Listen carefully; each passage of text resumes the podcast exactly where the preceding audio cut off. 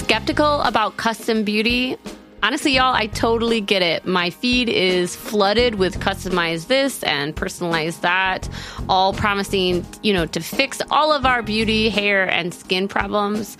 Truthfully, I was so skeptical when I saw this brand, but I'm a total believer now. When Prose says custom, they actually mean it. Their products are no gimmicks, and your formula couldn't exist without you. Each and every bottle of Prose custom hair care and skincare is made to order and personalized with unique blends of naturally powerful and proven effective ingredients to meet your needs. Their in depth consultation analyzes over 80 factors for a complete view of your life and beauty goals.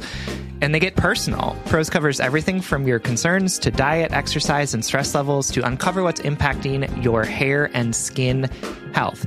Did you know, for example, that Minneapolis has like weirdly hard water, which apparently was affecting my hair? So, like, some of the ingredients that they put into my hair care was to like deal with the fact that we have hard water. Wow, I love that. They also asked me things like, you know, because I have had a baby recently, like, are, am I still breastfeeding? What are my hair goals? And I also really appreciated they asked, like, how much effort do you want to put into your hair? Yeah, because like I'm at the point, you know, I used to let, yeah, I used to do those, you know, put effort into my appearance, but now it's like I just want to be able to walk out of the door without feeling self conscious. Um, I, this is truly such a genuine endorsement. I've really enjoyed using these products. But don't just take our word for it. In a third party, double blind, dermatologist supervised control clinical trial, this is like the gold standard of all of these trials.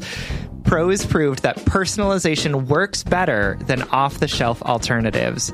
Try it for yourself and get your healthiest hair in 30 days or your money back. Prose is so confident that you'll love your results that they're offering our listeners an exclusive trial offer so you can see the difference custom care can make. 50% off your first subscription order at prose.com slash just break up. That's P R O S E dot com slash just break up for your free consultation and 50% off your one of a kind formulas.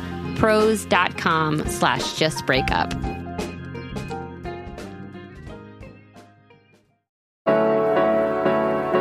Welcome to Just Break Up, the podcast about love, heartbreak, and all the relationship advice you don't want to hear. My name is Sierra DeMulder.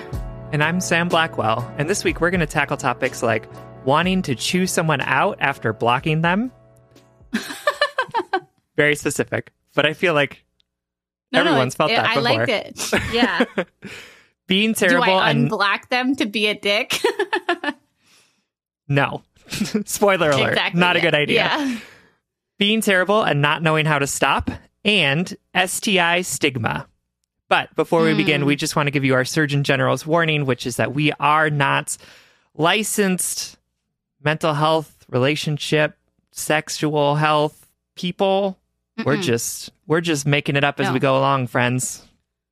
Right. We are unprofessional advice givers.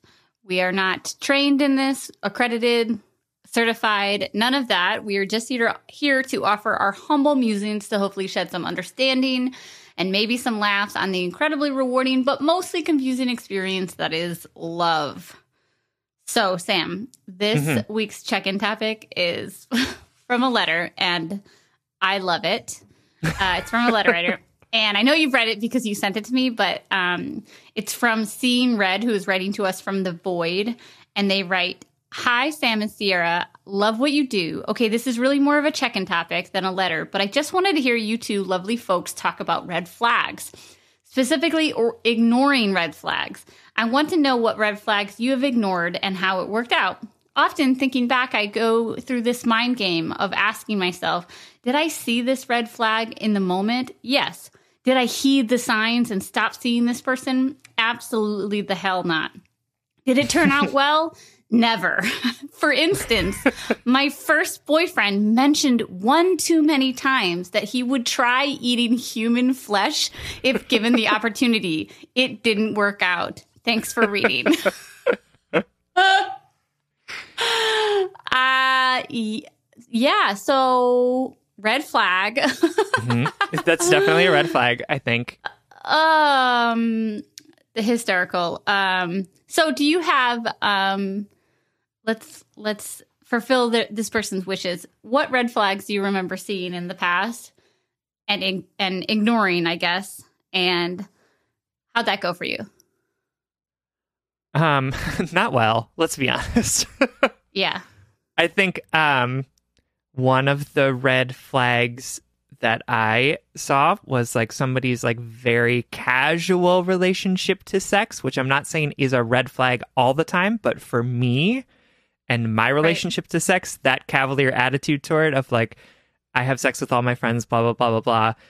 Um, really, that's not was a safe not a, place for you. That was not a safe place for me to be because then I was mm-hmm. surrounded by people that this this man had slept with, and like in my own self consciousness and lack of yes. self confidence, I felt very uh, threatened all the time by the fact that like everyone around him, every person I met that was in his circle, he had had sex with at some point, and it was like yes. I couldn't handle it. yeah, which is like. I think that maybe like now in my un- like as I've come into my understanding of myself in comparison to others, like I could probably handle that, but it right, was it was a huge younger, right? Yeah, for sure. It was a huge red flag for me and then it like didn't work out. But maybe it was like a self fulfilling red flag. Well, I, I think that's such an interesting red flag because it is a it is a red flag, not necessarily like he was a cannibal, but that he was an incompatible person to you. You yeah, know what I mean? Yeah, for sure. Um, or it's not like he was uh it's it's not necessarily to the right person, that sort of relationship to sex would be fine but mm-hmm. it was about what you wanted and what you were comfortable with.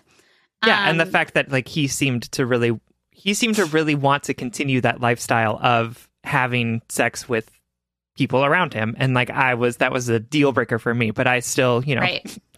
Still stuck around hung on for several years, right? mm-hmm. And had like so many fights about all the people that were around him and the fact that he was still yeah. like making out with them in clubs and stuff. So yeah. Not great. Not a great situation for me. Should have seen that red flag and yeah. been like, this is not a safe place for me.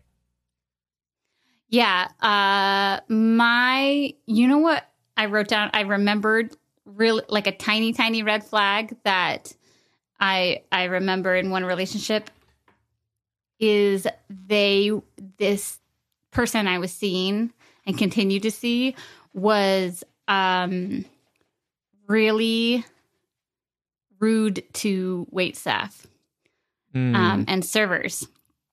And um, it's a classic. It is a classic. I like didn't think of it at first until we were like going through this letter. Um, and I ignored it because it was under the guise of like friendship and familiarity. Like she would, she would learn the server's name and be like really cued into them, but end up really requiring them to do a lot of extra work. It wasn't the normal, like, not gonna yeah. tip you sort of like microaggressions, but um, just asked a lot of people who were in service of her.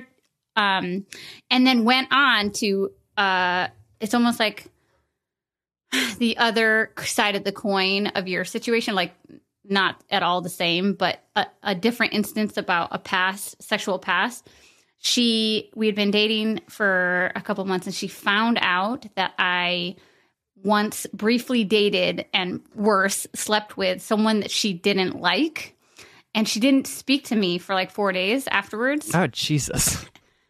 It was so triggering for me as an anxiously attached person and uh-huh. it created the cycle in our relationship in that those toxic anxiously based relationships where I felt so bad. I, I, you know, and this relationship was like a decade old. you know, there's like, she cared that I slept with someone a 10 fucking years ago. And, um, anyway, so she didn't speak to me for days. And then I, I was like begging her to come back or to to let me make it right or whatever the fuck problematic shit I played into. And that set the stage for like the rest of our relationship where mm. she could always make a big deal out of anything she wanted because my call and response, my Pavlovian bell was let me apologize and grovel and make it better for you, no matter mm. how irrational that thing was. Um, and, and I should have just been like, fuck you. I should have just said fuck you. Uh, the, the people that I dated in the past don't define me. The people I've slept with in the past don't define me. Mhm. Um, and you're being fucking hella misogynistic and sexist and disgusting. It's real.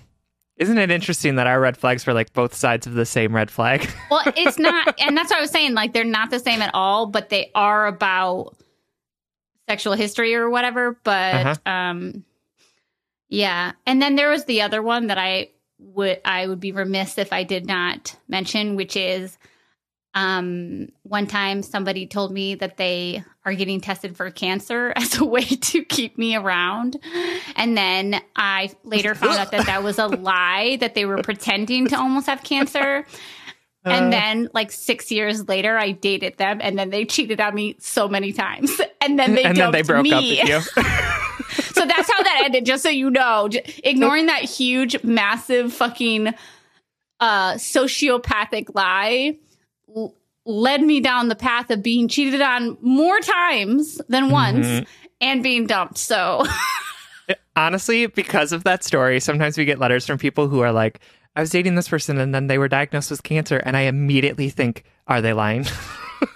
Oh my god. Uh, it is such a terrible ter- it's such a it is such a problematic thing that I know happens out there are people out there that um either because they have like more seriously like Munchausen's prox- uh, by proxy or Munchausen's disease or Mhm. whatever Mhm. or because they're really really hurting and sick and really trying to manipulate a situation and they make up crazy lies. Anyway, getting a little off topic, but um there was like a crazy story about similar line um in that podcast I suggested like a month ago. Um something was wrong. And uh yeah, anyway. So red flags. yeah, How how do we heed them? that's right. I feel like because of that cancer relationship, um, I we started this podcast. like It's true. That's- like that's getting out of that relationship. happened. I was like, gotta gotta set that right, like cosmically. One red flag that I also had on a second date was a man tried to tell me that um, the person who owns McDonald's and the person that works at McDonald's are equally culpable for the ills of capitalism. Mm. and I was Mm. like, hmm. but you no. heeded that red flag, didn't you? I I did. We never saw each other again after that. there you go. There we go. Yeah, lis- it's about listening to your instincts and and and I think it's about non-narcissistically trusting that you have like worth and merit in your beliefs and your positions, you know? Yeah, Like and trusting your own I- experiences too, like trusting your Totally. reality. Totally. I knew when that ex didn't speak to me for four days because I slept with someone in like, I don't know, 1998. Just kidding. I was 10. Um, Ooh, just trying to talk about how long it was ago. Um, I knew that was wrong. I like knew. I was like, this isn't fair, but I felt so guilty. Like I felt like I had wronged her. Mhm. um, and I just didn't make enough space for the fact that I, I knew, at least I at least my reality said I hadn't done anything wrong, and I and I should have stood by myself more. Yeah. I think red flags are hard because it, you know, red flags then cause us to have to reject someone, which is like never. Mm, oh my god, so never hard. a fun thing. Um, and I think it's especially hard as like you know people who want to assume the best of everyone to totally. have to say like I don't really know you, but this thing happened and I'm like really not feeling it anymore. Um, like that feels really petty or shallow, and so like you know we've talked about how like red flags are like there's like a line of red flags, right? There's like there's nuance in there because like some red flags are like are you just are, is that a real red flag or are you just being judgmental? And some of them are like yes, you know, if he lies about having cancer, like maybe that should be a moment to take a step back and say like what else was this You man know capable he- of lying You about? You know what else he lied about? You want to know? I He told do. me that his mom was a lesbian, and she just She's wasn't. Isn't that a weird lie? Like, what kind of like street cred are you trying to get? you know? Years late, so she, I, he told me Sam is Sam is dying. Did you told me meet that, her like, the- and we're like, hey, so have you been seeing any like fine ladies lady lately? And No, she was like, no, no, no. what? I didn't meet her until this. I didn't meet her until the second go around. Um, so I know. I just remembered that lie because you were like, "What else could they lie about?" I was like, "Let me tell you." Anyway, continue. You're saying like that. That is a blazing red flag versus Yes. Versus like, oh, this person, I don't know, cheese with their mouth open or something. Like that's like right. okay, but like, are they still a flag, good a pet person? peeve. right, Yeah. absolutely.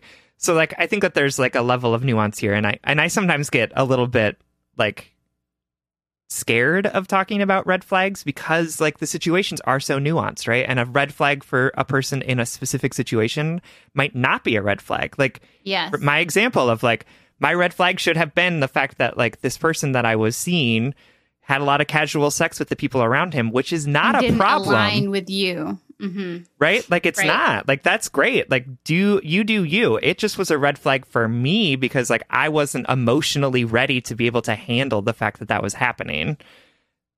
Whereas someone else might be like, I want to date someone who has has lots of casual sex with their friends because like that, like is cool. Like I'm into it. Right. Yeah. But- that's meeting me where I'm at, or or whatever. right? So like sometimes they get a little bit a, a little bit hesitant to talk about red flags because I'm always hesitant to talk in absolutes in any case. Well, not I any case. that. Like like don't murder people, but like Don't eat them either. right? But like I think that the the context of the people who are involved in that and like the situation, the time in Yeah. their lives all determine what red flags look like. And it's so it's hard to like talk about them explicitly. Um, I think that is a that is a perfect caveat to end our check-in topic with. Um, Right? And a great And- reminder. Because like when your boyfriend mentioned that he likes eating human flesh, like sounds like Armie Hammer would be super into that. So not I a mean, red flag for like him, a- you know. Sorry, I had to I had to make the Armie Hammer joke. I had to. No, it's okay. I saw it in the notes. All right, let's get into some letters. Let's do it. All right, our first letter comes from Liam last name, who is writing from Western Canada. Liam writes, Hey guys, been binging the show during the aftermath of this shitty, toxic shit NATO. I recently left an extremely toxic relationship. My ex girlfriend was extremely manipulative and constantly pushed and violated my boundaries. We were together for a year. In April, she shared with me a deeply traumatic and shocking personal event. It was hard to hear, but I decided it was not a deal breaker. I told her I understand what it's like to grow deeply ashamed and resentful of oneself for something outside of their control. I told her that I thought I was bisexual. We both cried, hugged. It was beautiful. Mm. We promised not to share each other's secrets with anyone else. She was the first and only person I have shared this with. Later that night, she texts me freaking out, not understanding my situation, saying she can't handle it and might need to break up. She told her friend about my secret, and her friend told her a story about how a friend of hers boyfriend was bi and cheated on her with a guy. Keep in mind, she has had sex with three different girls and says she's not bi, and I haven't had sex with anyone of the same sex. This isn't the thing that she shared with me that day. But she explained that she was sorry, she didn't mean it, etc. She was really good at love bombing and promising a great future, which for a while would win me back. Before Christmas, she wanted to go to the city for shopping, and I said no because of COVID and the fact that my dad was dealing with a heart condition. She went ballistic on me. She said that she didn't like how I was letting others tell me what to do. I told her that I don't think it's a, the responsible choice and maybe we could go another time. I asked her if she thought it was responsible to go, and she replied, I don't care. She said if that's the case, we shouldn't see each other since we live in separate communities. That's a fair point, but she said it in a way to punish and dismiss my concerns. Hmm. She didn't say that to be responsible, but to make me feel bad for not wanting to go. After this, she called me back and she said, and I quote, We are not family. We do not live together. You are not essential for me. I don't care what you have to say about this anymore. And yes, we did decide to stay together after this. Oh my god, what a similar turn. what a what a what I don't know what I'm trying to say here. it's great. All right, I'll what a, continue. what a, what a During our first three breakups, she and I established that we are not getting back together. Upon meeting, I shared why I wanted to stay separated and what wasn't working for me. That she wasn't respecting my boundaries and was often treating me in a way that I know she wouldn't want to be treated. In response, she said, Same, no offense, but I won't miss the romance or the sex, just the friendship. The sex wasn't great. I think it's sad and pathetic that you judge me when you aren't even truthful to yourself or your family. I almost texted your mom to tell her you were bi. I was disgusted and she threat that she threatened to out me eh, because I didn't want to get back together and that I told her how I didn't like how she had been treating me. But she used her charm to get me back, that she didn't mean it, and I never trusted her ever after that again. The last month things were messy. We weren't officially back together, but we promised to be there for each other. She said that she wasn't looking for anyone and trying to work on herself. A day or so later, I was really sad. My internship at school had fallen apart. I was home alone, among other things. I tried to call her for support. She said she can't talk. I'm busy. She called the next day and essentially bragged that she was busy on a Tinder date. After this that phone call, I said I can't keep doing this and I was staying away for good. Heartbroken, I spent that night with friends drowning my sorrows. Later that night, she called me telling me that she was possibly pregnant. But the friends that I was with said that she was probably just trying to bait me back into talking. I went home and talked to her, tried calming her, but I also said a pregnancy is not a ticket for us to get back together. The next day, I texted her to see if she was okay, how she was. She didn't respond until the evening. I assumed she would have texted me as soon as she woke up because, well, she was with a baby. Turns out that the test was negative, if there ever was a test. She did something similar with chlamydia during our first breakup when I said I was going with no contact.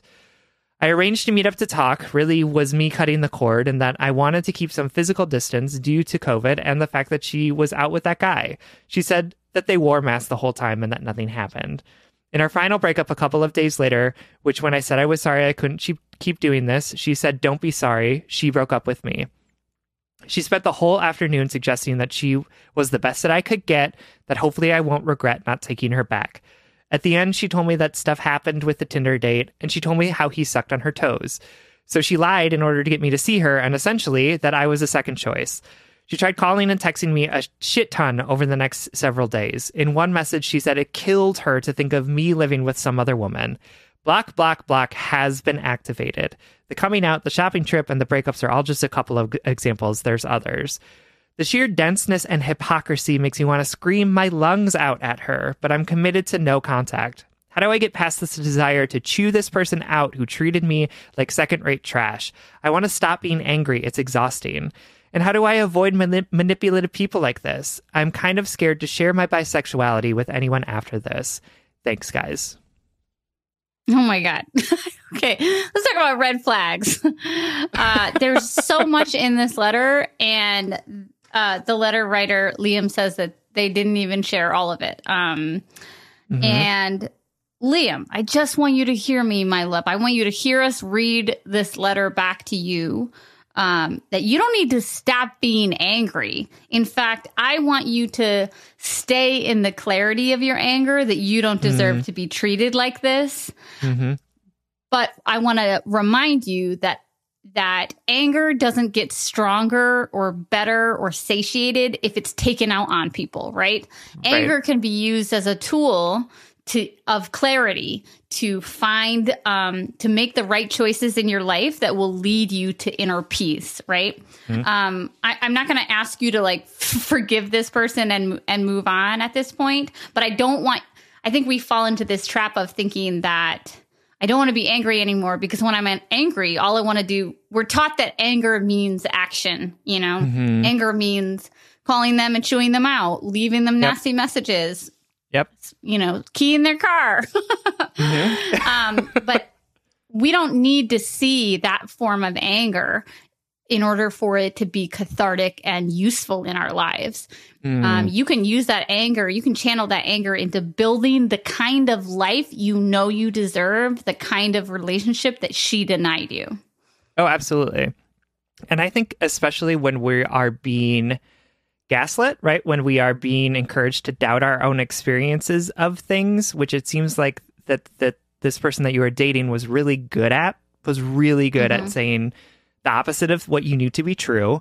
Um, I think that that anger is really about like this self righteousness of being like, yes, like fuck you, you don't know what's real. Like I, I can't believe that you are pretending like this is a lie, right?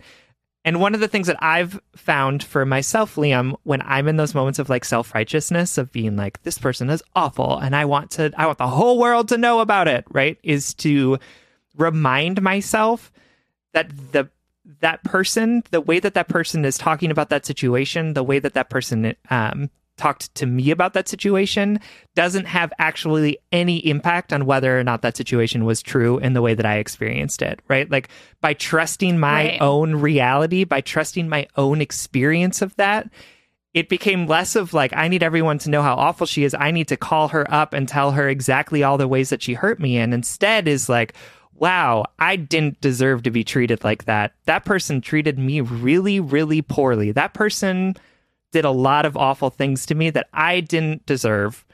And I know that that is what happened because I trust myself that that's that was what the situation was.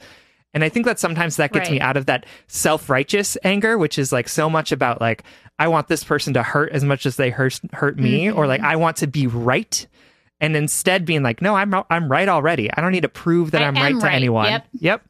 I don't need to prove to anyone yeah. that I'm right. I know I am. And so I'm yeah. just going to be angry about the fact that they did that to me and leave that in the past because, like, I don't want that in my life anymore. You know what I mean? Yeah, totally. Um, I also think Sam and I were drawn to this letter for a couple reasons. And one of the primary reasons is because of the bisexual a man um, representation that we don't really get to see a lot in anything. like, name one bisexual character that you know in television or movie. Male, I mean, bisexual male character.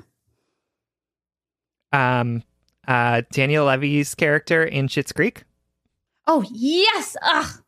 Lovely. That was oh it. God. Like that's the only one I can think of, though. and and he identifies as polyamorous, which is a comp. You know, depending sure. on your definition or honestly, like what generation you're in, um, mm-hmm. a little bit more fluid of a title um, or a, a identifier. But um, but yes, I remember watching that and being like, oh my god, he's gonna sleep with this lady friend mm-hmm. and then and and then having him say that whole like wine spiel that was like that was that was freeing that was amazing to see um mm-hmm. and i just want to take a moment um to actually not as a not as like a a fellow self-identifying bisexual person or whatever i am um, but actually, as a person who sleeps with men, I want to take a mm-hmm. moment to call in my community of fellow people who sleep with men. And I want to remind you that it is not only misogynists who create a, a limited idea of what masculinity can be. It is us mm. too. It is people who date men, marry men, sleep with men, um, I see so often that the stigma against bisexual men is most um, is most used um, amplified by straight women or queer women who sleep with men um, mm-hmm. because for some reason in our sex positivity in our freedom we can't create enough space to, to imagine the idea of a man being bigger than the the small idea of masculinity that it already contains you know? Mm. um and i so i just want to i just want to like call that out on on it, its its nose. I don't know what that phrase is. I'm just going to use it. I just want to call it out because um you know i remember that episode in sex in the city if you haven't seen it. Carrie is mm-hmm. like dating a bisexual man and all of her fucking friends and her fucking freak out and can't handle it because they're like, oh, he's going to leave you for a man or he's, you know, or too effeminate or whatever bullshit. Even though that character was like hella hot. Oh my God, he was she, so hot. so dreamy. Um, I was like, she, like, if you don't break- want Carrie, you can have me. yeah. Oh my God. Um, and then she breaks up with him because they play spin the bottle and he kisses another man and she like she like leaves the party. She's like, I'm not I'm not young enough and hip enough to be with you. As though, first of all, as though queerness and men having sex with other men is at all something hip or like hasn't been happening for I don't know since the beginning of time. right? Um yeah, uh when I was in Germany, I just took a, pictures of of like old Greek um vases that had that had depictions of like men and boys having sex um Mm-hmm. to send to you. um don't know if they ever got to you, but I haven't seen them. No. Yes. And those are like thousands and thousands of years old. Okay, I'm getting a little off track. But I just I think when we think about the patriarchy, we think first and foremost of how it hurts women and girls. Um, you know, like, oh, feminism, it's for, you know, women to have equal rights. Nah, girl. It is about everybody having the right to authentically be who they are. Free to be you and me, you know? And um, I'm really, this is all to say, Liam, I'm deeply disappointed that your girlfriend reflected this, this, this disappointing stigma at you um, because your identity is valid. It's r- hella real. I think there are, I think it is, I think there are more bisexual men out there um, that are closeted for personal or subconscious reasons than than than we think because of the limitations that masculinity puts on them, um, and the patriarchy too. So uh, it's just. It, I'm sorry that happened to you. I'm sorry that's your first experience that you told someone that you loved and trusted this um, this precious and beautiful part of you, and it was rejected. Um, I'm sorry that happened to you. You didn't deserve that, and this part of you is is sacred. This part of you makes you who you are, and it's worth celebrating. Absolutely. And I think, you know, I think what the theme that I'm getting from this relationship with this person is that she said a lot of things to intentionally hurt you. Um, oh my god, so vindictive. yeah, like a lot of really vindictive, um, mean things, right? Like they're just mean. Um, and I want you to take them that way, right? I want you to not take oh my them god, as childish. as truth, right? I want you to take them as like this person was lashing out and saying anything that they could say to make you feel bad because you are making them feel bad, right? Like that's like it's a it is a indication of her emotional immaturity that that's how she decided to lash out at you. And I want you to see it that way because I I know how easy it is when you come up against someone who is like intentionally just like grasping at straws to find things to hurt you with to not internalize those things, to not hear, Mm. wow, it's bad that I'm bisexual, or wow, I'm bad at sex, or like, wow, I am not out to my family and that's so humiliating, right? But like, none of those things are true, friends. Like, they're really not. And, and I want you to, I want you to look at all those things and say, like, instead of saying like wow i should really i should think about what she said instead think about why she said those things which is because she was angry she was hurting and that the tr- what she said had no basis in truth it was only stuff that she knew that would hurt you and that that's really hard for sure but i think when i have been in bad breakups or like in situations where people have been especially cruel to me I've had to remind myself that like it's not necessarily about the the thing that they said. It's more for them in that moment about like how they can hurt me the most. And I don't want to give them the power to hurt me in the way that they want to hurt me because I know I know those things aren't true. It's not bad that you're bisexual. You're not betraying yourself by not being out, right? Like coming out is a challenging process. You get to make the decision about how you want to do that. And you're not bad at sex. Like I, Right. I doubt I like that's just not true. I can tell. Yeah. and if you There- and like like it's not no. She's just saying that cuz she knows it's going to hurt you the most. People who throw those vindictive, intentionally hurtful insults, uh, y- you know, they are revealing a truth about themselves, not about Yep. you. Yes. So much better put. Thank you. You know what? The one in 20 times I can do that for you.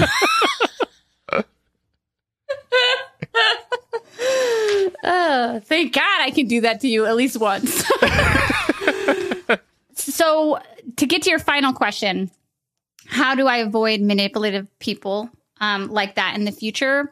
I think it, it, it, the check-in topic today was like a good primer for this conversation because it is about creating space for your authentic experience of things and understanding that your experience is valid, um, your needs are valid, and that you can um, you can trust your instinct in these things. There are Yep. so many instances in this relationship in which she crossed the line and made you feel like shit.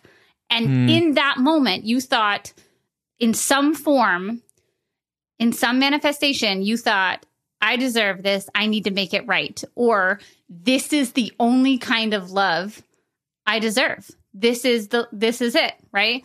Um, Mhm. you know, I can't reject her. I can't say no to her because what if no one will ever love me again? Or what about all the good times, you know? It's about stowing away that that sense of self, that sense of deserving and worthiness. And don't get me wrong, this is way fucking harder than s- said than done or easier said than done, right? Yep. Uh, my therapist always surprises me every time I ask her a question about like loving myself more. I want her to like give me like five tips and tricks, you know, to quick self love. And she's always like, it just takes worth work. It's like a life's journey. And I'm like, come on, Carol, like, give me the quick fix, bitch. no, I would never call her a bitch. Oh my god. um, but you know, this is this is a practice, right? And I'm not saying, you know, you're not going to come up to it, come to a point in your life where you're going to have to say, "Wow, my experience of th- this was real, and so was theirs." Now we have to um, mediate or compromise, you know. But in this instance, it's so obviously a hurtful relationship. It's it's a it's a hurtful dynamic. It's a toxic um, pattern. There are toxic patterns here. It's so obvious, right? Um, and at that point, you just have to say, "I deserve better," and you have to know it. That's absolutely exactly right. You know, I think I think the more that you can trust your own experiences, the more that you can understand and have confidence in your own um, worth, in your own sense of self, in what you deserve and what you don't deserve. It becomes easier, not foolproof, right? But easier to identify some of those manipulative um, and toxic behaviors beforehand. Um, but like I also want to say to you, like there's no way to avoid this in the future. But trusting yourself, you know, understanding your own worth allows us to to to get out of these situations quicker or to identify them quicker um, or to to build up the tools that we need in order to get out of them. Um, there is no here's the five step process to avoid manipulative people because like that's impossible. They're like everywhere all the time. Um, Just break up book coming to your bookshelf 2022. I don't know. Manifesting that shit. But I also want to say before we move on to the next letter, Liam, that like you made the right decision in blocking this person and maintain that block. You don't need to tell the person what you know is true in order to know that it's true, right? Like they don't have to see it in or validate it in order for you to know that that it's true. That you are not the person that they made you out to be, that the mean things that they said to you aren't true, that your experience in the relationship is 100% real. You know all those things. You do. You know them in your heart. So trust that, sit with that, grow that capability, and spend less time focusing on how you're going to get her to understand what she did and how she hurt you because she's not going to and Yeah. it's not it's not a productive place for you to be. So keep that block up. I'm so proud of you for doing it. I'm so proud of you for getting yourself out of this situation. Um, and you have everything that you need right now in you to be able to find a way to move on from from this person.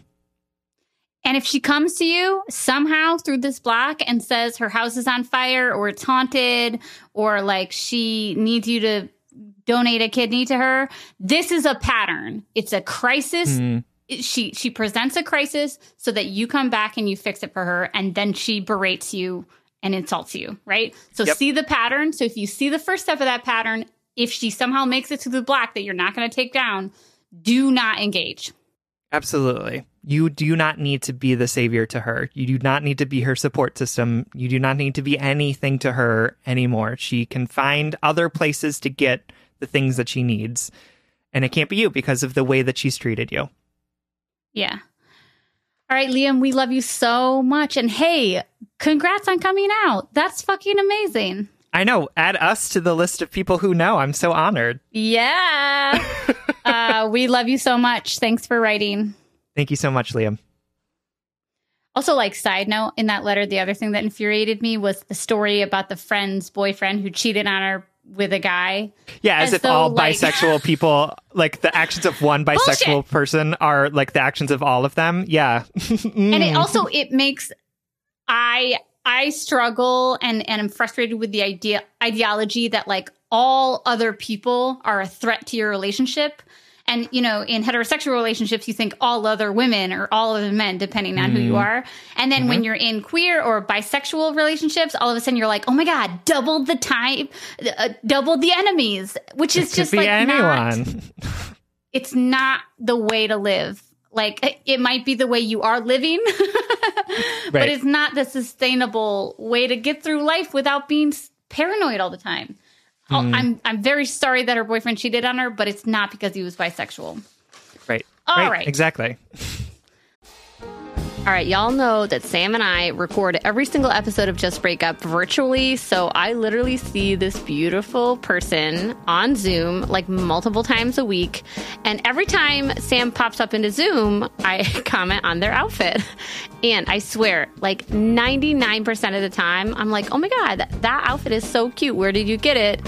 Sam says Quince. You too can upgrade your wardrobe with luxury essentials at unbeatable prices. Quince is here to transform the way you shop with a range of high quality items priced within reach. That's right. They have 100% Mongolian cashmere sweaters for $50, organic cotton sweaters, washable silk tops, and timeless 14 karat gold jewelry. And the best part, all Quince items are priced 50 to 80% less than similar brands.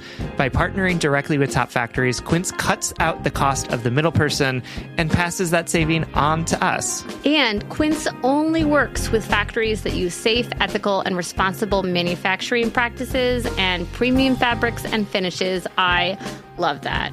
Y'all have heard me talk about my leather bag that I use as both a laptop bag and a diaper bag. And I love it because love it. honestly, it looks really cute in every single circumstance that I use it. Indulge in affordable luxury. Go to quince.com slash justbreakup for free shipping on your order and 365 day returns. That's Q-U-I-N-C-E dot com slash justbreakup to get free shipping and 365 day returns. Quince.com slash just break up. All right, head and heart workers, you know I'm all about tackling our money shame and becoming fiscally empowered, regardless of how much money we make or how much debt we have. I think it's such a crucial step in our own self acceptance and empowerment. That's why I love that today's episode is sponsored by Rocket Money. Rocket Money is a personal finance app that finds and cancels your unwanted subscriptions, monitors your spending, and helps lower your bills. With Rocket Money, you can see all of your subscriptions in one place. And if you see something you don't want, you can just cancel it with a tap. You never have to get on the phone with customer service. They'll even try to get you a refund for the last couple of months of wasted money and negotiate to lower your bills for you by up to 20%. All you have to do is take a picture of your bill, and Rocket Money takes care of the rest. Rocket Money has over 5 million users and has helped save its members an average of $720 a year with over $500 million in canceled unwanted subscriptions. And listen, we always talk to you about like conflict styles and open and honest communications, but honestly, save your energy and get Rocket Money to cancel those subscriptions for you. Stop wasting yeah, you money. You don't need to practice that. Yeah. We don't need to do head and heart work with like customer service representatives. You know what I mean? Like just like Use the middle person. Just get Rocket Money in there to help you do what you need to do. Stop wasting money on things you don't use. Cancel your unwanted subscriptions by going to rocketmoney.com slash justbreakup. That's rocketmoney.com slash justbreakup. rocketmoney.com slash justbreakup. Moving on. this next letter comes t- to us from JL, oh who is writing, to, oh God, who's writing to us from 10 feet away from the man I destroyed. Okay, dear Sam and Sierra, I'm literally staring at my ex's bedroom window as I write this, which is totally not my choice, but it's just the view from the window next to my desk because we're fucking neighbors and live 10 feet apart. As you can imagine, this is a subpar setup. I definitely feel like I'm currently behaving like a person who typically serve as the inspiration for a letter you guys write. I am the ex that broke his heart and then proceeded to behave in ways that don't make sense and made him question why the universe is so unfair. So here's the story. My ex and I met, obviously, because we live next door to each other. We also go to school together. We're 25 and 26, though not undergrad, and therefore obviously know a lot of the same people. I ended things two months ago in a really immature way that I'm not proud of, but won't get into the whole story here. And he's been really crushed. We were talking pretty regularly for a while there because I just couldn't walk away from someone I loved who was in so much pain. But now we've stopped because he said that he couldn't handle the quote whiplash of me acting like I was into him one day and not the next.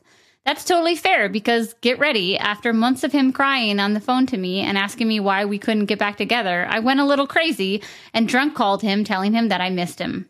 I did, and I do sometimes, but that was obviously not okay, and it confused the shit out of him because until that point, I'd been doing such a good job of hiding my uncertainty from him. I know that he'll never be able to move on if he thinks that there's still a chance for us. So I've been trying my best to be the destroyer of all hope. But that call totally ruined the whole thing. The next day, he texted saying that of course he misses me too and that he thinks we just need some space. I said that I totally agreed to the space thing, but also added that he shouldn't feel like we're still together in any way and that he should definitely t- pursue dating other people. So yeah, my whiplash is fucking confusing and I can completely imagine being his friend and being so mad at me for doing this. Question number 1. Why am I such a toxic ex and how do I stop? We broke up for a lot of complicated reasons, but I feel like many of them can be traced back to him really struggling with his mental health, health this past year. LOL 2020. And the way those struggles manifested in our relationship, it felt like it couldn't he couldn't be present for me or consider things he did that made me uncomfortable because he was already fully com- consumed with his own stuff. And granted, he had some major stuff going on, so that feels like such a shit reason to leave someone. I literally promised him I wouldn't leave, and then I did. I mean, you guys, I know what that feels like. I know you and all the listeners know what that feels like. I just can't believe I was the perpetrator of it.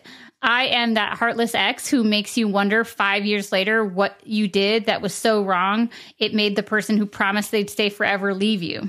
I can't get over the fact that I made someone who I honestly still love feel that soul crushing feeling, and he's probably still feeling it every day. Sometimes I try to distract myself from thinking about it, but then, you know, I glance out my fucking window and there he is living his sad boy life right there in front of me.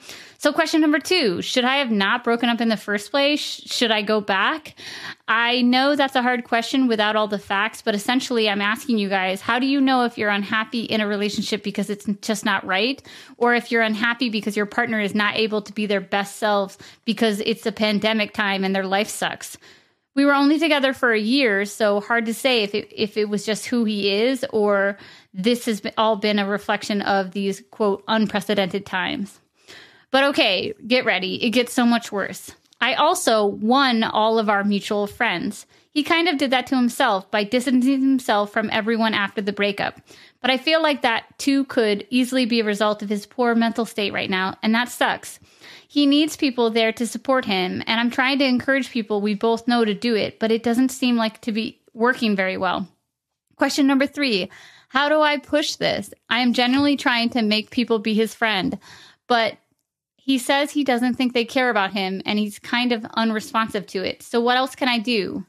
Yet again, it gets worse. I'm also very recently started kind of casually seeing someone else. Already, two of our friends who the ex and I used to go out on double dates with are suggesting a fun double date with me and this new guy.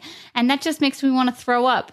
How is it fair that I broke his heart and then I get all of the friends and the new fling and essentially just get to replace him while he just sits there alone crying and reheating tofu.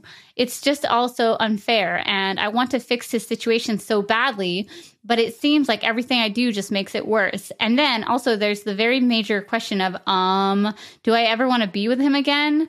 And so if so, what the fuck am I doing dating other people and letting this man I love marinate in his own sadness? Please help. I'm so confused on all ends, and I feel like I know I'm being terrible, but I just don't know how to stop. I look forward to being graced with your hippie woo woo wisdom. All right, JL, thank you so much for writing. Absolutely. This is like, this letter is wild. There's so much going on here. yeah. Um, I think before we get into some of the nitty gritty of this, um, I want to say to you that like we are allowed to break up with people for any reason. Um, there are kinder ways to do it, and there are ways that may not be as kind. And yet, also, we are like that is our prerogative, and and so I want to say like you are not a terrible person for breaking up with this person, right? And you are allowed to break up with him because he's not able to show up fully in the relationship. Like that's that's sad and um and hard.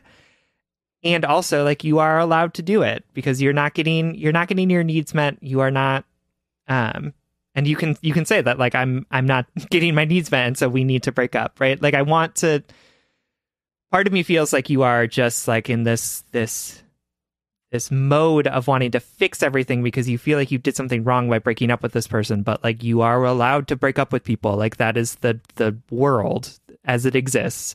Um so just want to like pause there and say like you can you are allowed to do that. You even though you live 10 feet from each other and even though you have shared friends and even though he's going through mental health issues and all of this stuff like you're allowed to break up with him if the relationship isn't working for you. Right. Like that is that is a-okay.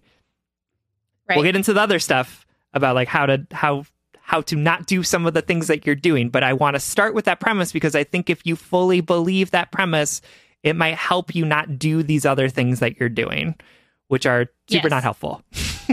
right. I think that you hit the nail on the head when you say, I want to fix his situation so badly, but it seems like everything I do just makes it worse. So when we talk about trying not to be that toxic ex, and also like connecting to red flags. It's about listening to our um, instincts, validating our needs, things like that. Um, if if everything you're doing seems to be making it worse, then we need to stop doing those things, right? Mm-hmm. You cannot if if your boyfriend, if your ex wrote in and said she keeps being wishy-washy with me. I don't know what to do. I need, I want to move on, but I also hold her in my heart. And then she keeps flip flopping, blah, blah, blah, blah. We would, we would tell your ex, you cannot heal in the same place that broke you, right? Yep. You are that place. I'm not, that's not a, that's not a, you are a bad person. That's a, you broke up with it, you ended the relationship, and now you have to deal with that. you know, you have to deal mm-hmm. with that, which is to say, not fix his problems, but move on with your life. Um, yep. Move on with your life and let this man go through his heartache. Let this man hurt and heal from you. And I hear you saying, but what if, but what if, but what if I want to be with him?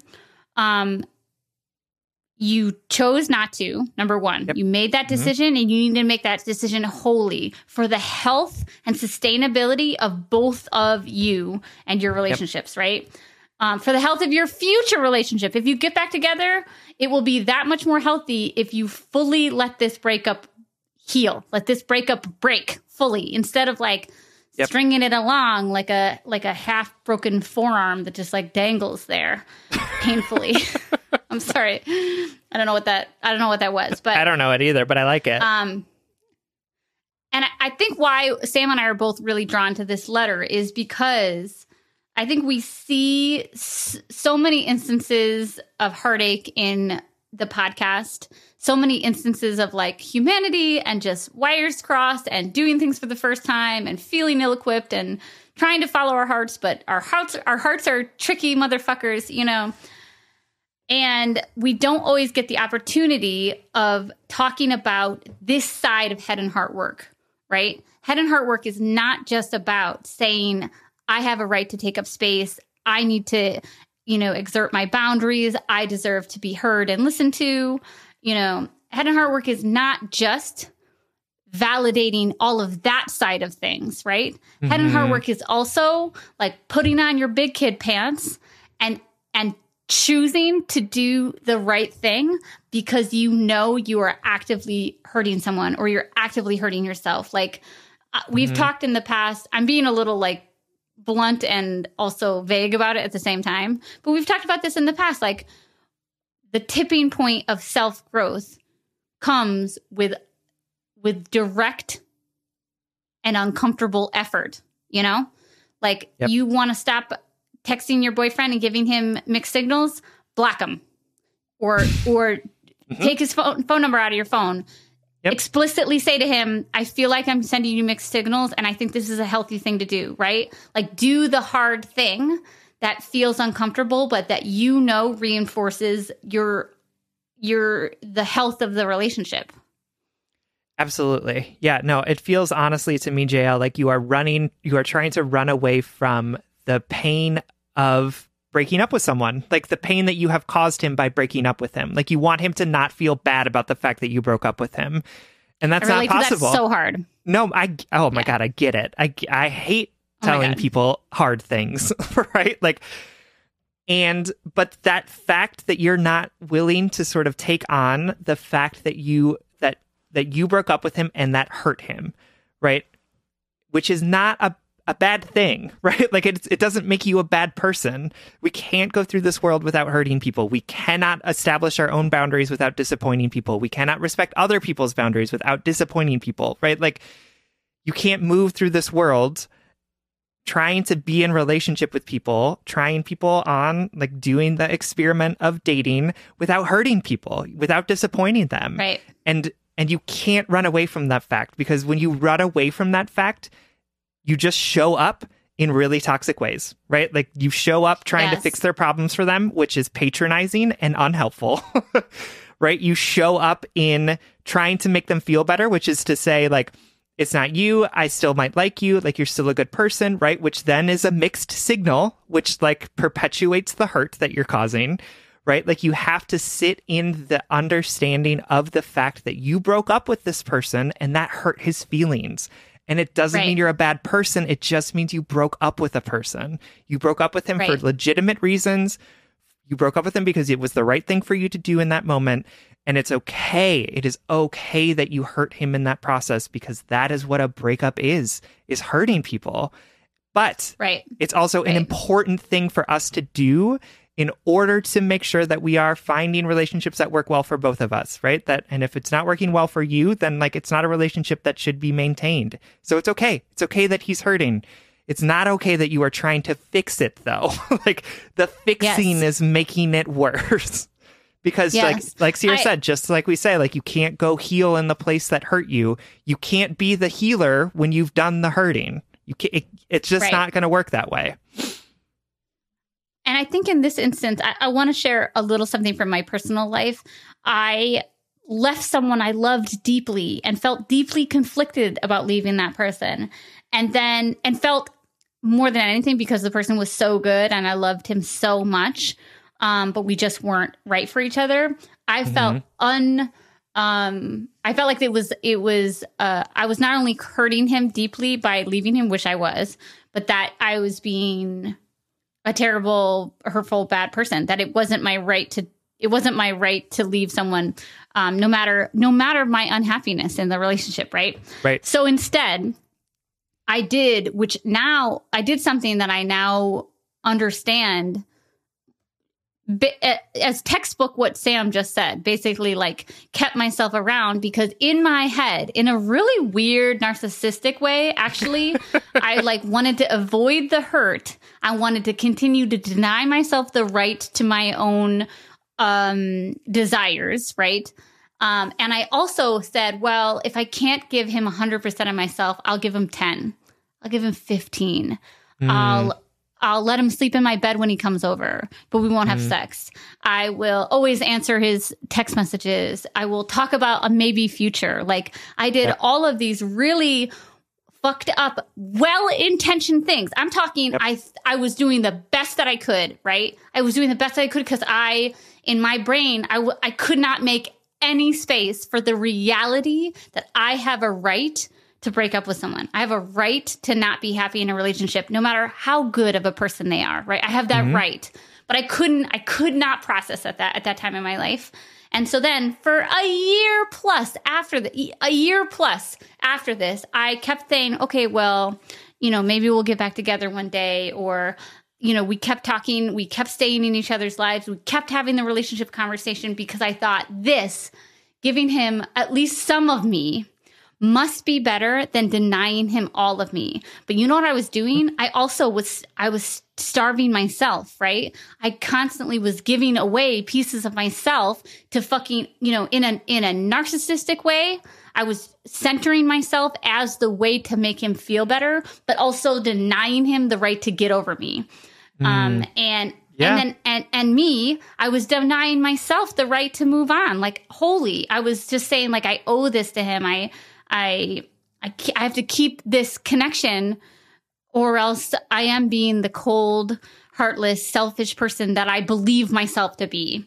Um, and if I had written into this letter, I would want I would want Sam to tell me, like, it's time, Sierra. It's time. You know, cut the cord, do the hard, uncomfortable thing, um, because he deserves it and you deserve it, right? Yeah, no, that's that is so real. And I recently was actually watching a YouTube video of um our Lord and Savior Brene Brown. Um Yes, amen, and she amen. was yeah, she and she was talking about trust. And there's an acronym that she has called Braving, which um, y'all should look it up because it's very helpful. But the first one is B, which is boundaries, right? And what I thought was super interesting in it was that she said in this, like, trust is not just that I know that you are going to respect my boundaries, but also that I know that you are going to respect your own boundaries. And I was like, Mm, it was so profound for me because I was like, oh, it feels like such a thing of like, you know, we gotta, uh, you have to respect where where my edge is, but also it's so true. Like, in order to build respect or build trust, the like the person you're in relationship with also has to be able to maintain their own boundaries so that you don't overstep, right? Or so that you aren't suddenly in a place where you are uncomfortable. And what's happening right now, Al or JL, is that you are not maintaining your own boundaries with this man, right? Like you broke up with him. You said to him, "I don't want you in, to be in relationship with you," and I know that you're confused about that for sure but you said we're not in a relationship anymore. And so, in order to help him heal, right? Again, in order to be as helpful as possible, you have to maintain your own boundaries so that he's not confused anymore, so that he is not. He is not like so that he can trust that you say what you mean, right? Like he can trust that this is over and figure out how to heal. And I, it was such a profound thing for me to like understand that that not only does me maintaining my boundaries serve me well, but it also serves the people I'm in relationship with well because it prevents them from overstepping or from for being confused and and helps them build trust that I'm always going to consistently say like this is where I'm okay with and this is what I'm not okay with. And I think that that just transformed it for me that it's not always just about respecting other people's boundaries, but actually we can show up better for other people when we respect our own and when we, we are consistent in how we respect our boundaries. So I want you to like take that and internalize it. Like what actually is going to be more helpful for him than you trying to fix his whole life for him is to be consistently out of his life and to be consistent in the fact that you cho- are you are choosing not to date him and choosing not to be in his life anymore. And that is hard because like I know that you are have mixed feelings and I know that you like really like him and and that you you didn't break up because like there was a It's horrible all thing or did. all out. Yep, but it has to in this one it has to be all in or all out. And so like I don't even know how to answer the question of like should you get back together with him? No, That's up to you to figure out. I can. I can answer But- it. No. in this moment right now, you need to either be with him or be without him because the things that you're doing in the situation are hurting him. and hurting yourself. Don't forget that you you're you are a valid player in this. You know, I think that we've Yeah. been we've we've had a lot of tough love in here. But let me tell you, those those those years that I was giving that person ten percent, fifteen percent, um, I was hurting. Right, like I was hurting myself in my in my acts of selfish selfishness and in my acts of um uh c- trying to control the situation and prevent further damage. I was hurting us Mhm. both. Yeah, absolutely. No, that's that's real because you're running away from you're trying to run away from the hurt that comes with breaking up with someone. But like that hurt Right. doesn't just go away. You can't run away from it. It is always like nipping at your heels. So you have to stop and like embrace it and Nip sit it in, in it and butt. like Or right? Nip it, nip it in the butt instead of in the butt. Instead of i saw that that that person that was like i never knew that the phrase was nip it in the bud until we had that conversation. Anyway Yeah. but like a flower. yes yes. Nipping it in the bud so that it doesn't become a full flower. Uh i it. lost my train of thought but like whatever. You got the gist. yeah, blah blah blah blah blah. Like grow, self growth, blah blah blah. that's right. Sit in our feelings embrace embrace this stuff and don't run away from it because yeah, it's going to be uncomfortable, but this uh, discomfort is where growth happens. absolutely absolutely All right, JL, we love you, we believe in you, and we believe in your goodness.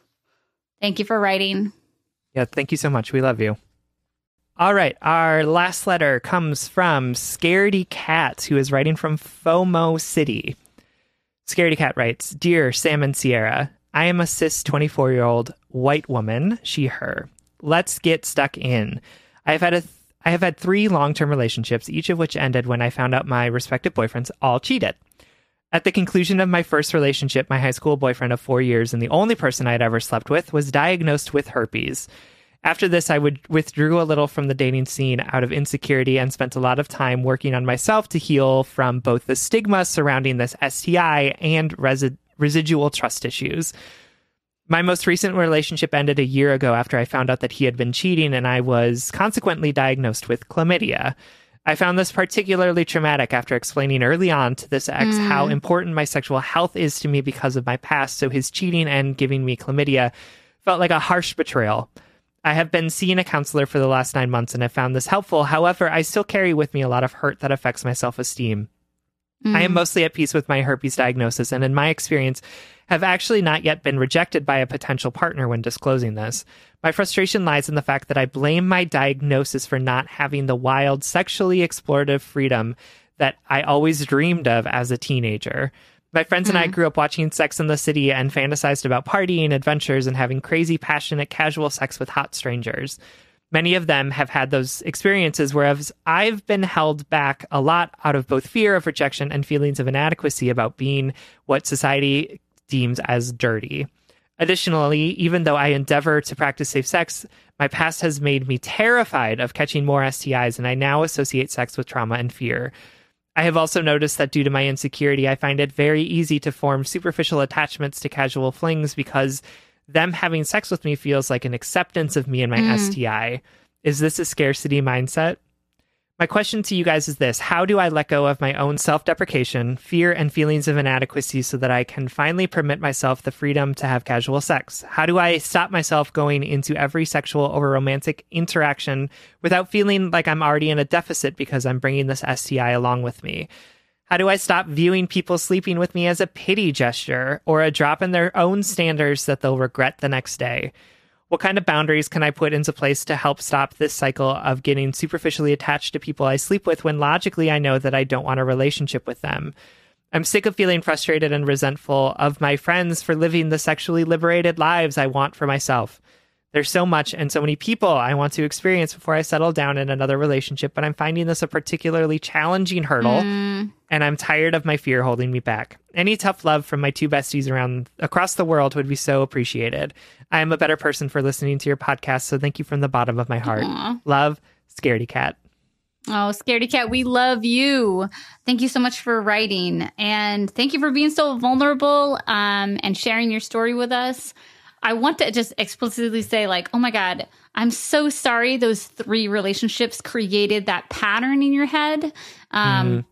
But that is not the pattern of the universe. I'm I am deeply sorry that your trust was betrayed in this way and you've kind of been left with this life experience that you never fucking asked for and that like nobody deserves.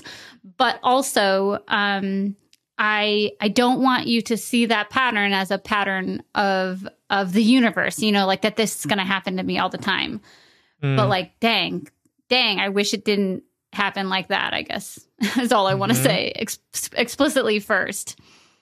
Yeah, no, absolutely. That's a it's one of those things where it's like you can see the pattern there, but like you have to remind yourself that the pattern doesn't not. exist, Yeah, right? Like, exactly, exactly. And I think, you know, unpacking our sexualities, like coming to terms with our bodies and our desires is already such a um stigmatized and confusing experience. Um, one that is only made worse by the opinions of other and, and misinformation of other people, and then Mhm. add to that STIs um, and it, it and the stigmas that come along with all of that. It's just um, I'm trying to in this statement. I'm trying to both like not make a huge deal out of it and be like, oh my god, I'm so sorry this happened to you because STIs exist, period. they exist, right? They happen. They are a part of life. And be, part of the reason why they're stigmatized is because we don't talk about them. But also say, ex- share my regret that you have to fucking deal with this. Like, life is fucking hard enough. And you shouldn't. I'm sorry you were put into this life experience. That's what I'm trying to say. hmm Absolutely. And I'll also say to you that I, you know, um, I relate to that feeling of I wish that I was good at casual sex. like I, Yeah.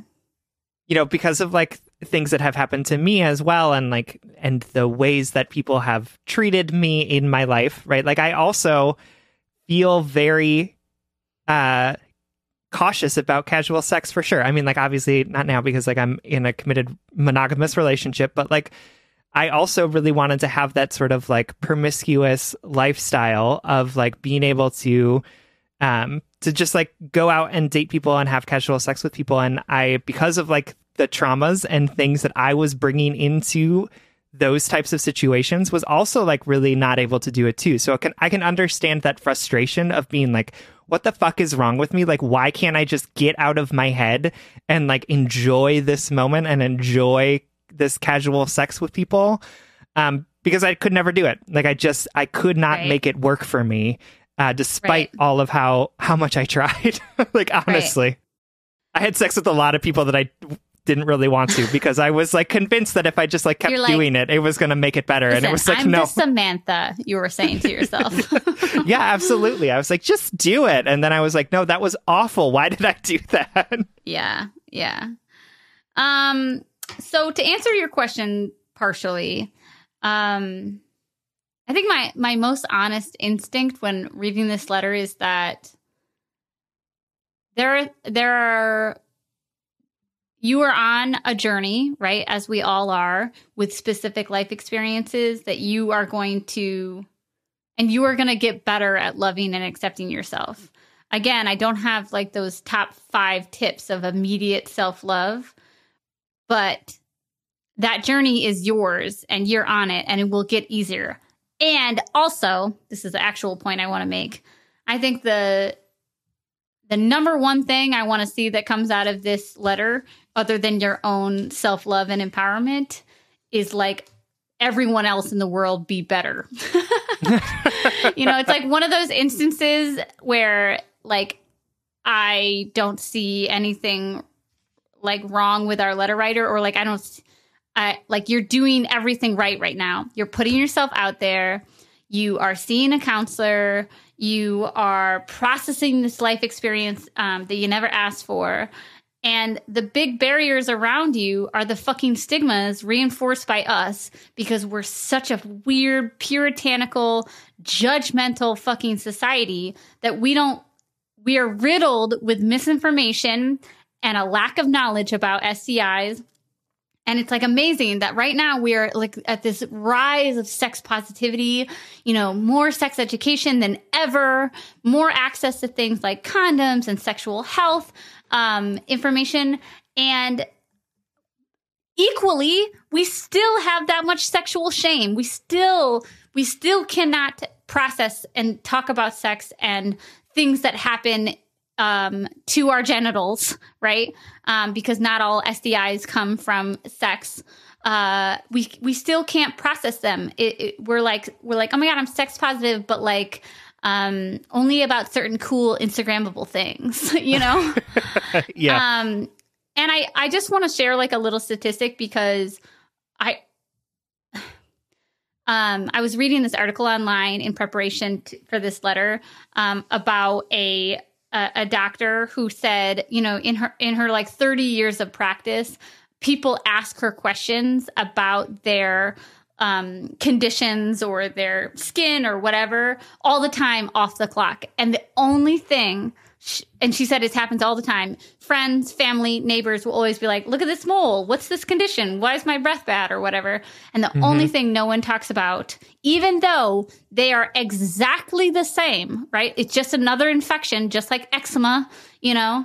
Um, mm-hmm. No one asked her about STDs or STIs, I should say, and um, you know, one in six people have herpes, and one in eleven people have diabetes and it that's how prevalent it is except for we think of it as this dirty secret so people don't get tested people don't tell their partners and then when we do get it we have this deep sense of shame which i know for a fact prevents people from going to get treated you know mm-hmm. because they don't want to yep. go to the doctors and um it's just so i want to i'm going to end this letter with Sam talking to you, Scaredy Cat, about how fucking awesome you are and ways in which you might be able to engage with more self love and more compassion because you're a fucking badass. Um, but I, I, I would regret not saying to all of our listeners, like, our internalized big, uh, biases and stigmas about sexual uh, transmitted uh, infections, we need to check ourselves because we're, you know, every joke we make, um, every shame that we inter- you know bit of shame we internalize about our own physical experiences mm-hmm. we're contributing to that. And it's it's it's limiting people's joy. That's what i think about you know in this i'm gonna i'm gonna go off on one more tangent sorry. Um, go for it. it's i to you scaredy cat I, I recently i was like going through something in which my anxiety it was a good thing. Um but my anxiety wanted me to wanted me to worry, right? My anxiety wanted mm-hmm. my fear wanted to take me away from that good thing. Um, and through therapy and some journaling, I realized that that was happening. I realized like I had this good thing in my hand. Um, and that my fear and my anxiety and my potential shame was trying to take it away from me, was trying to take me away from the present moment and, um, was trying to, was trying to fucking ruin it. They, it was like being a party crasher, party pooper. Mm-hmm. and um and I just realized that I didn't I didn't want my fear and my anxiety and my shame to rob me of my joy. I, I wasn't, and all of a sudden I became like a defender. I became so defensive of my joy. And I want mm. that for you, Scaredy Cat. Keeping in mind, I understand the weight of the stigma that you're fighting against. And also just in life, it's really fucking hard to love yourself. Like nobody that doesn't come easily to fucking anyone. Yep. But I want you to think about your joy in your life and your self love, your self respect, and your self compassion. I want you to be defensive of it, right? Mm. You don't, this lived experience that you didn't ask for, um, isn't allowed to strip you of your self love. It's not that your your shame, um, this experience isn't allowed to take you from your self worth. Like, mm-hmm. I want, if possible, I want you to try to be defensive of it. You know, like a like a like a mother lioness and her cubs, you know, like you don't get to touch this, right? Because we only have one life, right? And I sure as shit don't want you. It is unfortunate that so many people carry so much shame and stigma around with them. It, I, my heart breaks for them and my heart breaks for myself and my own lived experience with my body and infections that I've had, you know, and the heartbreak that I carried around for that. Um, but I, I, I, this is what I wish for you. End rant. Sam, go. Make me sound better. no, I think Sierra is absolutely right. Um, that there is something about protecting your own joy, right? And like not there's I want to be clear that we're not that that the reality is is that the stigma exists and that the stigma is not your fault.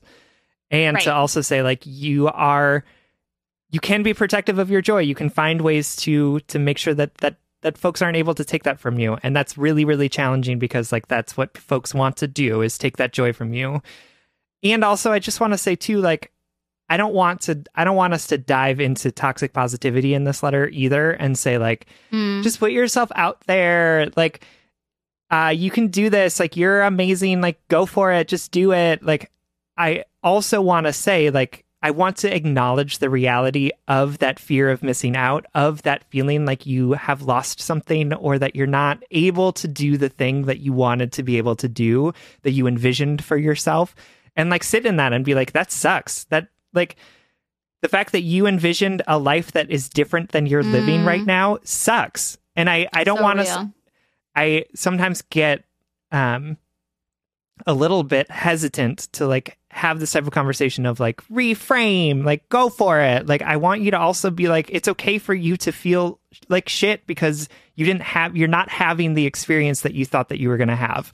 It's right, okay right. to feel sh- shitty about that. It's okay to feel a little bit resentful of the people in your life that are able to have the thing that you don't get to have because of this thing that happened to you. Like right. it is those are all feelings that are valid, that are legitimate that you can sit in and that you can you can spend time in.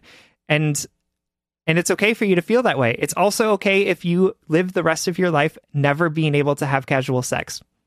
It is mm. okay. There is still other sources of abundance in your life, right? Like this isn't the one thing that's going to make you happy. like this isn't the one thing that's going to get you to everything but that you've okay ever wanted, to be right? Like fuck. Fuck. And at the same time it is okay to be like fuck this feels like the thing that would have gotten me all the happiness, right? Like right. both of those things can be true at the same time. And so like I'm sorry that this is happening to you. I also want to say that like this it, this doesn't need to be the end of the world if you aren't able to get the thing that you want out of the situation. Like both of those things are true at the same time. Cuz I th- I remember just like being in my 20s and being like I was that fear of missing out was just so intense and I either uh, like challenged myself to not sit in it or distracted myself so much from the things that were sitting in front of me because I was just like I'm not the hottest person at the club. like, I don't get to have all of this sex with all of these people. And like, but there's also still that's like so meaningful about my life, even if I didn't get those opportunities. You know what I mean? Right. Totally. Totally.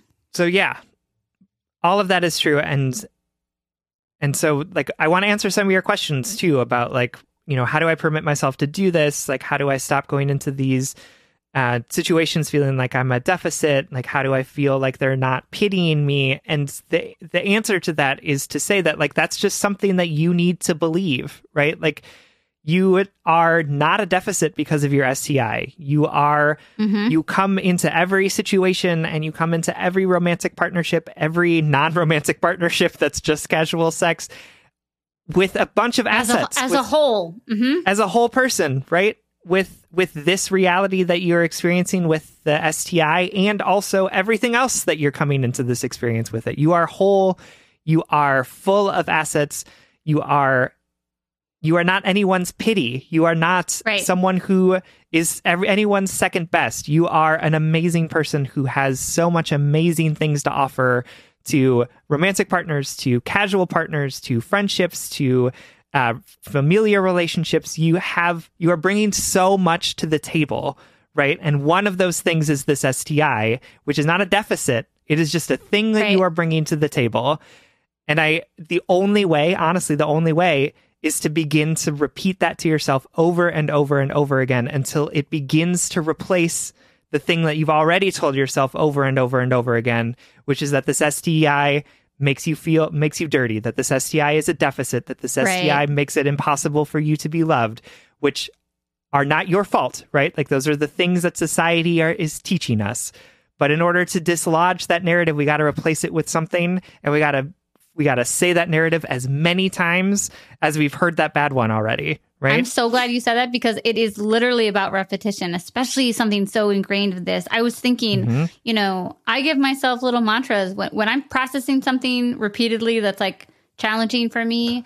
I will, I'll give myself a situation specific mantra that I just say to myself. And that sounds like hippie woo woo bullshit. And it might be, but it sure as shit gets me through the day a little bit better. Um, and uh, uh, one I could offer to you is like, I am not damaged. I'm processing a life experience that I didn't ask for, right? I, you know, I'm not dirty. I didn't have sex uh, unwisely. I'm just experiencing something that life threw at me, and it's it's.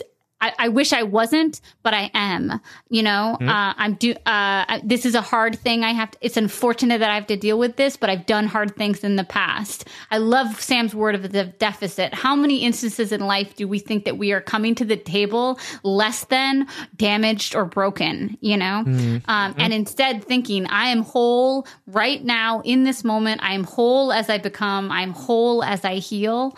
Um, and and it is a pow- it is a process of repeating that to yourself and reinforcing that to yourself whether through counseling through the relationships you form you know i actually found like a, a refreshing amount of really great resources and forums out there for people with STIs working on that relationship with the self. So I would encourage you to check them out online or locally. Um, so how are we reinforcing the idea that there is that there is nothing wrong with you, and in fact you are whole um, and human right now as is? Absolutely. And I also want to push back on the idea that like mantras are hippie woo woo because like you all know me, like I am not the hippie woo woo person.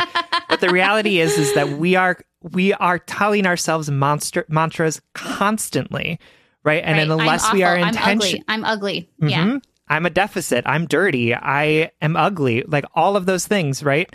And so unless You can we pick switch, a kind mantra or a hard one. Sorry, go ahead. Absolutely. No. And so, like, if we're not intentional about the types of mantras that we tell ourselves, the mantras will be negative. like, I fucking love They that. will- I fucking have never thought about my inner voice as a mantra, but it so is, right?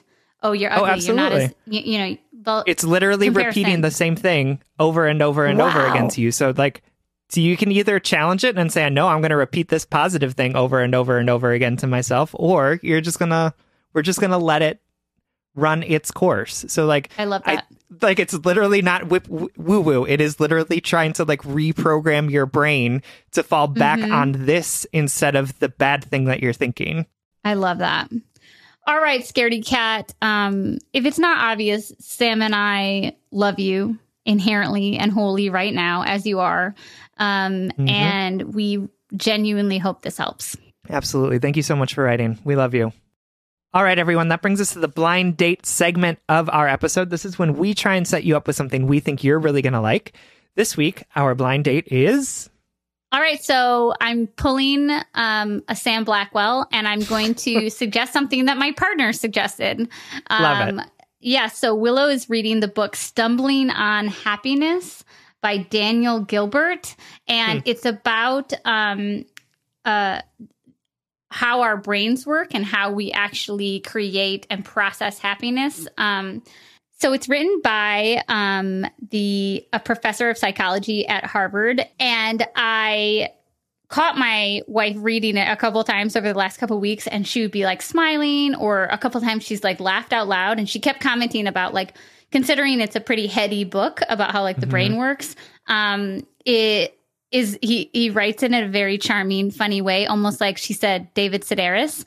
And I texted her when I told her I was going to use it as a blind date um, because previously she had said, I think your listeners would really like this book. If they're into head and heart work, they would like this book. And uh, so I texted her, What do you think our listeners will like about it? And direct quote, she said, Maybe they would like to know more about how complicated our brains work. When things feel confusing, it's not that we're defective. We're just not quite evolved as we think we are. We're still just mammals reacting to stimuli and trying to make sense of it all, which feels like really applicable to the conversations we've been having. Um, yeah, for sure. uh, but I'm going to read it next. Um, it's it's up next on my book uh, list as soon as she's done with it. So it's called Stumbling on Happiness by Daniel Gilbert. I love that.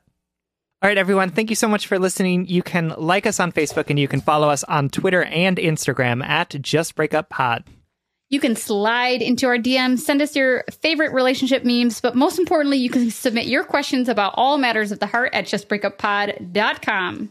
Please remember to follow us so that you can get your episode every Monday exclusively on Spotify and consider supporting us on Patreon. If you support us on Patreon for as little as $5 a month, you'll get an additional bonus weekly episode as well as access to our back catalog of Patreon episodes, which at this point, number over 100. That's patreon.com slash justbreakuppod. This literally keeps our mics on and helps us reach more brokenhearted souls who need two random strangers giving them relationship advice. Original music, recording, editing, producing, all magical things by our good friend Big Cats. Make sure to check out his podcast, the What If Podcast. And remember, you are not damaged. You are not a mistake. You are not fundamentally flawed. You are simply becoming, as we all are. We are the stories we tell ourselves. Be kind, be soft, be generous with yourself. And if all else fails, just break up.